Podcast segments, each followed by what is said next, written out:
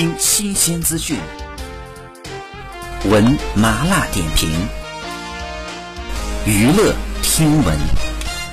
三月二号，李小璐再次更新动态，这次将自己打造成红唇绿发，又跳着拥有浓浓的嘻哈风舞蹈，依旧潇洒自在。